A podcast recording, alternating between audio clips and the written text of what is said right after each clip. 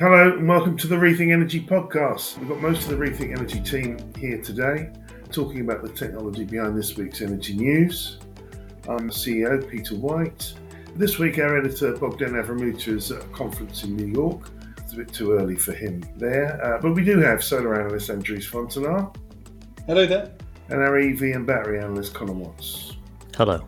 All this discussion's built around the stories that we published last night, and it was a hell of an issue. Really pleased with the output. It's not just news stream, a lot of it is analysis. If you want to look at this service and sample it, just go to our website w w w dot rethink research dot biz, click on the energy button, and um, a pop-up will ask if you'd like a free trial, so yes. Uh, in this week's issue, I want to highlight the lead piece on the fate of oil companies uh, and how they die, not with a bang but with a lawsuit, but we're not going to talk about that story today. That's just for people who are actually subscribing. Um, we might mention it later um, because we've got so much great stuff. Uh, we're going to look at our new section on supply chain pricing, and it's simple enough. It's a list of uh, materials, what they currently cost, what they cost last week, what we think they'll cost in the future. We're also going to look at um, some breakthroughs in solar efficiency.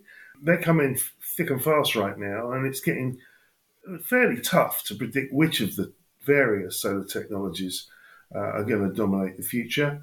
And we'll also talk about um, why Chinese company battery firm Gotion is planning a battery plant in the middle of Morocco. Is it to supply Europe, perhaps?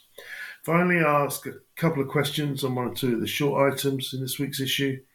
Um, but first, let's um, go over and look at the supply chain. What this Uh, this is a weekly article that's always going to be carried in the publication as we focus more on the supply chains of solar, battery, and the pricing of hydrogen and potentially gas and oil as well. We just thought we'd put all the prices in one place and use it as a discussion point. You know, and when you see them all in one graph and in, in one table, the first thing that hits you is um, the falling price of um, solar modules, which is down to the same prices they were in, is it twenty twenty, Andrew? Yeah, Q three twenty twenty. Um, so when I was writing this on Tuesday, I was, so hang on, the week before this issue, I said that prices had fallen back down to Q one twenty twenty-one levels. In this week's issue, I said Q three twenty twenty. Uh, as of the time of this podcast, two days later, uh, polysilicon has fallen at its lowest observed price to eleven dollars per kilogram, uh, right. which is, and modules might be at a record low. So, you know, unprecedented. They've basically the whole price uh, spike caused by the shortages uh, of, of rapid demand expansion that lasted from basically all the way through twenty twenty-one and twenty twenty-two and I suppose the first quarter of twenty twenty-three, it's all finally over, and I don't know what I'm going to write about now. Um, You're going to write about the falling price of solar. Um, yeah. You know, the, the thing is, we've for for twenty years previously, there's been two two uh, main themes in the price of solar. One is it's way too expensive; it'll never get low enough. And two, the price has come down uh, until perhaps four years ago. It started to achieve parity with thermal um, produced electricity, and now uh, is way below the price of thermal electricity in most countries. And then it froze for a, a couple of years, you know. And that's really all that's happened is that uh, uh, supply chain constraints they they've probably uh, been a real challenge. If you're in the if you're in the middle of China trying to sell your uh, solar panels cheaper, you've had this challenge there to overcome, and it looks like finally they've overcome it. Yeah, and I suppose now that you, well, it's kind of, there's a bit of a chicken and the egg thing. I was I was about to say, imagine how much worse the uh, price spike would have been if you didn't have the energy crisis that made non-solar energy also more expensive. But then, uh, but then I remembered that obviously the price spike was because of the shortage. The shortage was because of the demand increase, and a lot of the demand increase, not all of it, was because of the energy crisis. So, yeah, it's all uh, a bit circular there. I remember back in like twenty twenty-one when I said, hey, I'm going to write an article about the rising price of polysilicon. And your reaction to that was, well, it, it isn't rising. Modules aren't getting more expensive, because forever up until that point, the story was, here's how modules are getting cheaper each year.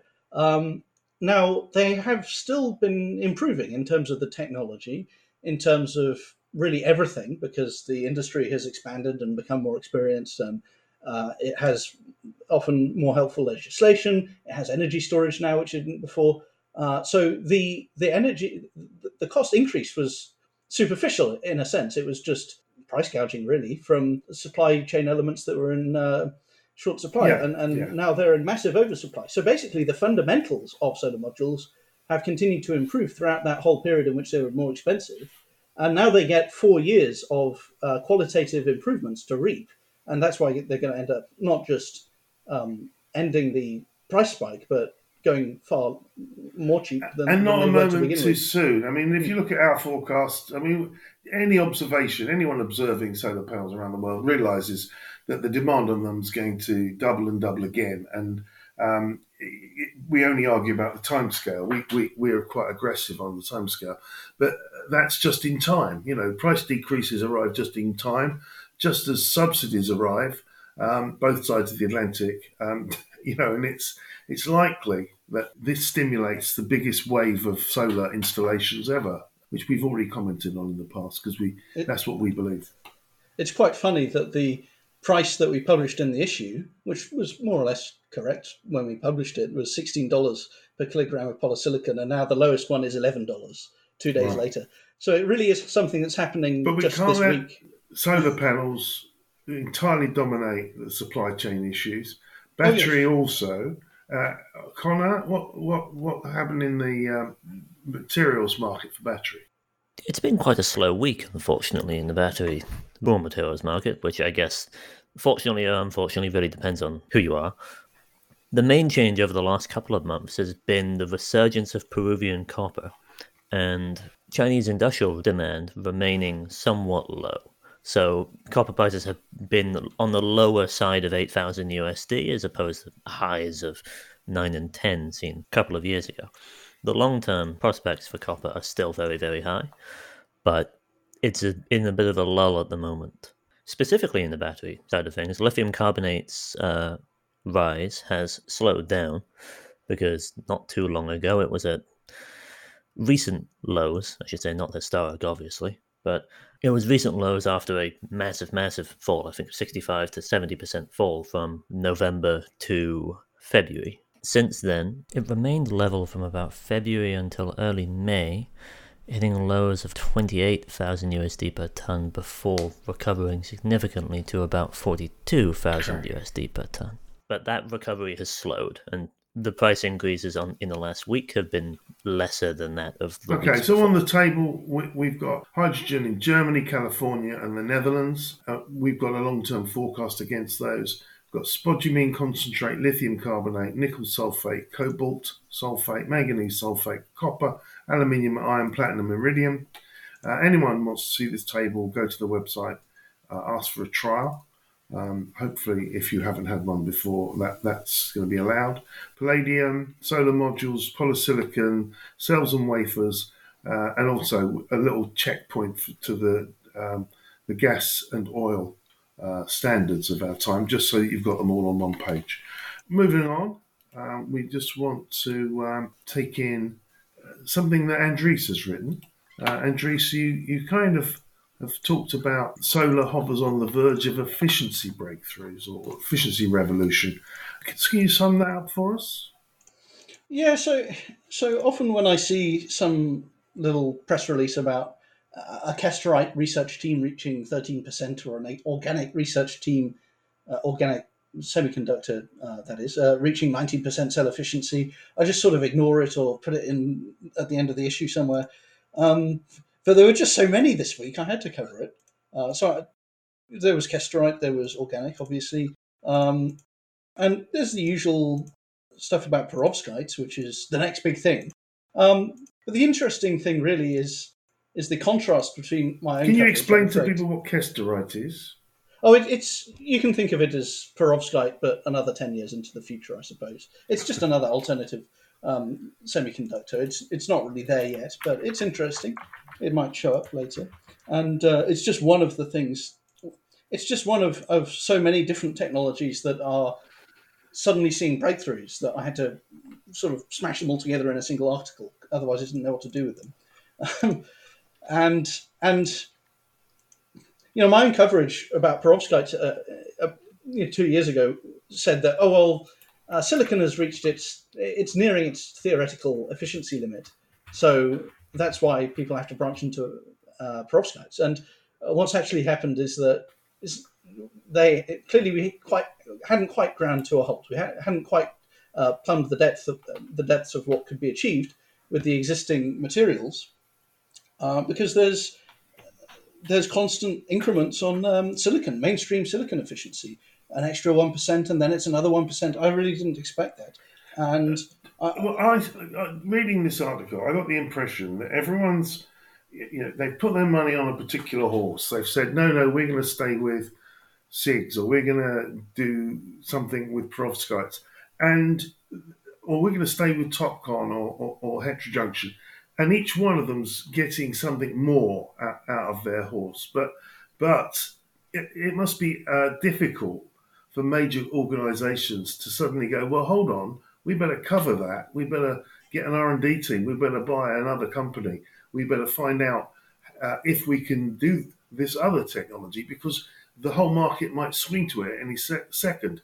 So it looks to me like there's four, five, six directions the market can go in.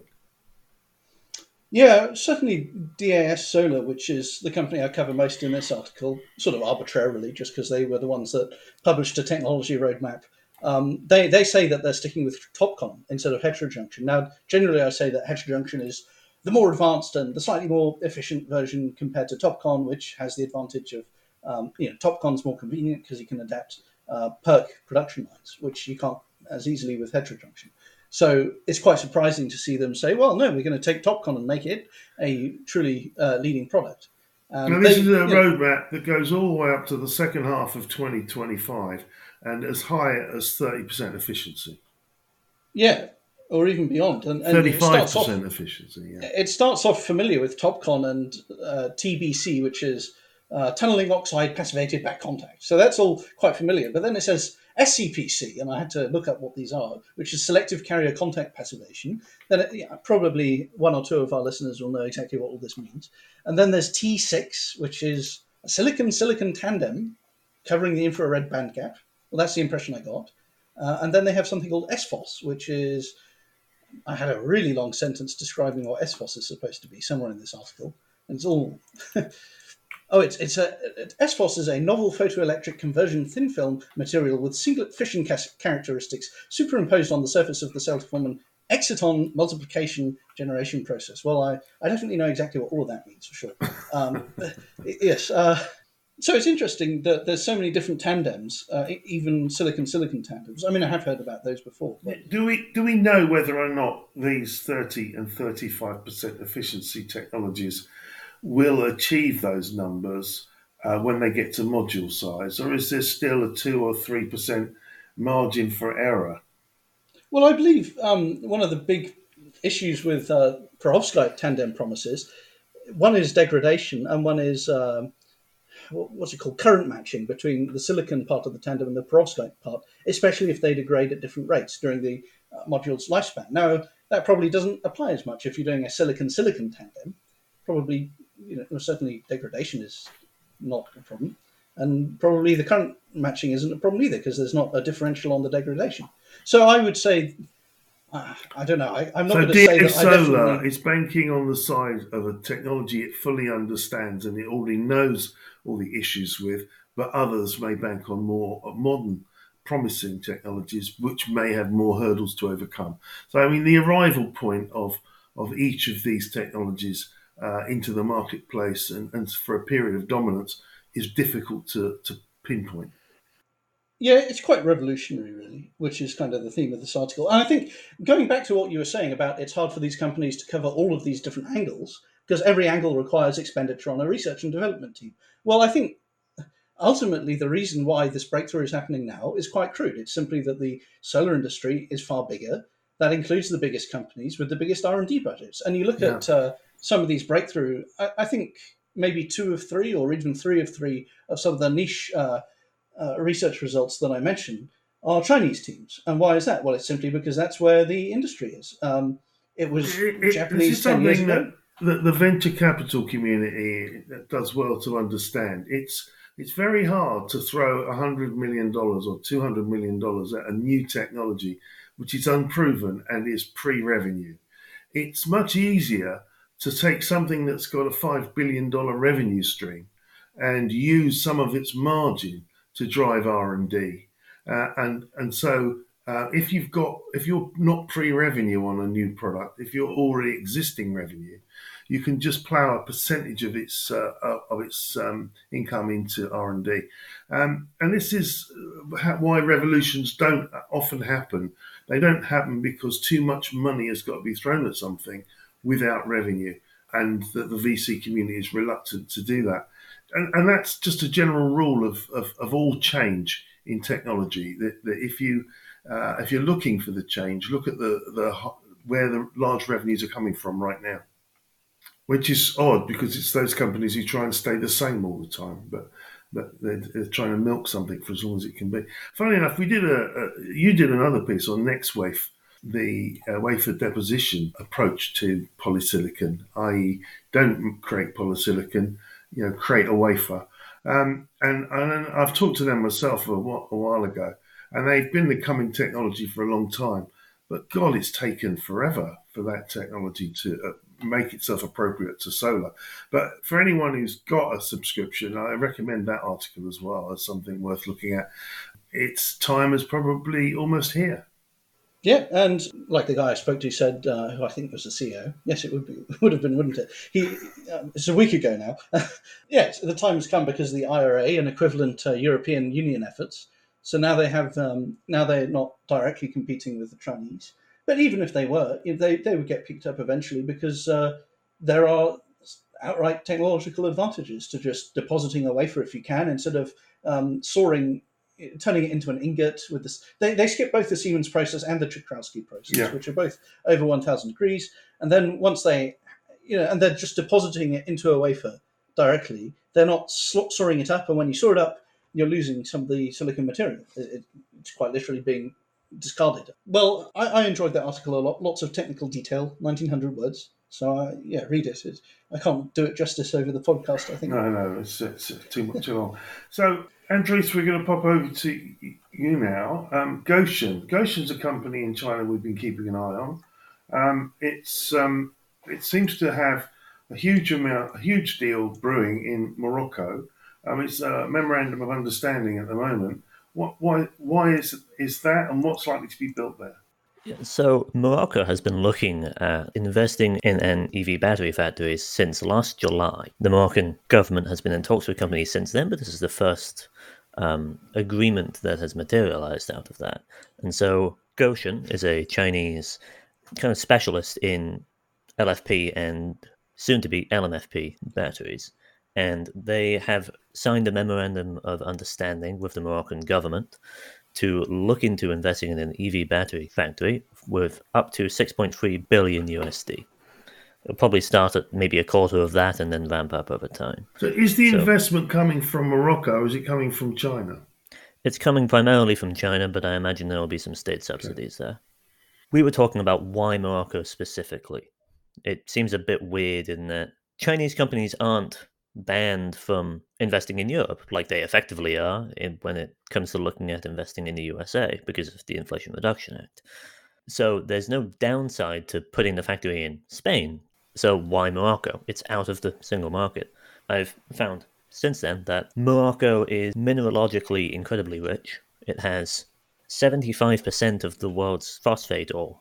seventy-five percent? That's ast- astonishing. It's ludicrous. Yeah. And they're only the second largest producer after China. So they're set so, to become the largest producer well, very quickly. No, they're still a ways okay. behind China. I think they produce about half as much phosphate ore as China. But most of their phosphate is exported and used within the fertilizer market. and it feeds a vast majority of Africa. It's, it's funny, if you look at a, a map of, of North Africa and the Middle East, you know, we see all our oil coming from Saudi Arabia uh, and that segment. And then suddenly Egypt, Morocco, Tunisia, Mauritania, Western Sahara are all in this solar zone where the energy is cheap and the um, the reach to Europe is short.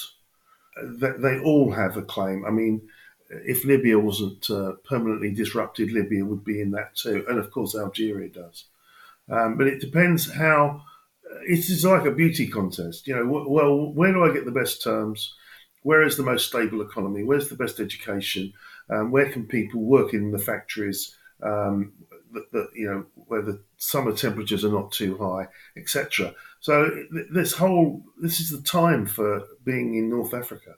Absolutely, and with regards to that kind of beauty contest aspect that you say, Morocco wins more or less outright because of its mineralogical reserves. I've had a short conversation with a contact on LinkedIn, and Morocco also has reserves of iron and manganese. So the only material that Morocco realistically needs to import for L F P or L M F P battery factories is lithium and graphite. So that's just going to come into so it has southern Spain um, and and yeah. uh, everything that, that is output, whether or not this materials you need or whether it's even electricity, is all going to come through um, from Morocco into southern Spain and distributed into Europe from there. It's in an incredible position, and also it sits between um, uh, Europe and the Western Sahara and Mauritania, which are two other com- countries which uh, have similar plans. I'm surprised it hasn't been explored as of yet, but I imagine, well, the Moroccan government has been looking for technology partners effectively since last July. I think they recognise that they're in a pretty good position and can kind of have their pick yeah. to a degree. Yeah, well, much like Egypt, Egypt being, you know, having the canal right there and um, and being really very close to um, the bottom of uh, of Greece. Well, what's happening in South Sudan, I don't know if that's entirely uh, the same. Well, I, I hope there's a line drawn between Egypt and Sudan.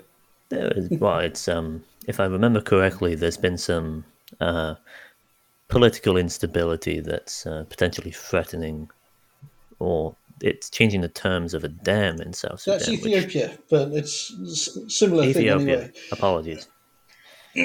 My African... Uh, African geography. So, geography yeah, Sudan sits below Egypt and then Ethiopia to the uh, southeast of, of Sudan. It was one further down. It runs through Sudan anyway. My apologies. Regardless. All right. So the conclusion of that is we don't yet know if Gotion will go ahead and build this, but it's got an M O U. Uh, if it does, it, it, you can be sure that it's um, it's going to build L F P and L M F P, uh, and it will offer that into Europe on whatever terms, and it'll it'll negotiate those terms now before it spends a penny on building a factory. So it looks like this is going to be a springboard into Europe, uh, yet another springboard into Europe. Um, we'll keep keep an eye on that um, and uh, and see if it actually goes ahead. Meanwhile, um, in the world of renewables this week, oh no, there's another um, another Perovskite acquisition. Um, oh yes, yet another. Fu- Futura Sun. It's very ironic that this we, we get three weeks in a row of perovsk- big perovskite investments, uh, and it's the same three weeks in a row that uh, polysilicon halves in price, almost back to its low level, not much above its cost of production. Yeah, but perovskite, almost the alternative. Yeah, it could be much cheaper than uh, than the supply chain for. Yeah, per- perovskites don't need uh, silicon to be inconvenienced by supply chain issues. Yeah, it would just be nice. um, yeah, so Futura Sun has acquired Solartix, and that is similar to First Solar acquiring Evlar. It's and it's in the same league as Qcells, uh, investing one hundred million in a production line, which is right. Those are the three event, big three big events of the past three weeks. It's certainly a trend, which is it's good that you're doing a forecast on perovskite as your next forecast, isn't it? Yeah. Um, just below that one, Philippines holding an auction uh, later this month. eleven point six gigawatts. I mean, the last auction was about a tenth that size. Yeah. Um, I suppose it would be worth uh, looking into that in more detail. Maybe in the next uh, quarterly solar capacity update, I could add the Philippines in. I mean, it's, it's obviously got its act together in terms of its um, uh, uh, this shift into renewables, and it's it's trying it's trying its hardest, and it's I mean that's that's a serious amount of capacity for a country that I don't know what it's off the top of my head what it uses in electricity, but that's going to be a serious chunk of it. To put it politely, it has I'm sure it has a huge amount of room for growth in electricity consumption and production, yeah. and and across Southeast Asia. You're looking at a kind of on-off switch for renewable energy. And uh, we saw Vietnam put, turn turn it on and then hurriedly turn it off again before it overloaded its whole grid. We saw yeah. we saw Burma, so, or, or you're supposed to call it Myanmar now. We saw Myanmar launch a, a bunch of um, renewable energy tenders, and they were a bit they weren't very well organised because it was their first time doing it.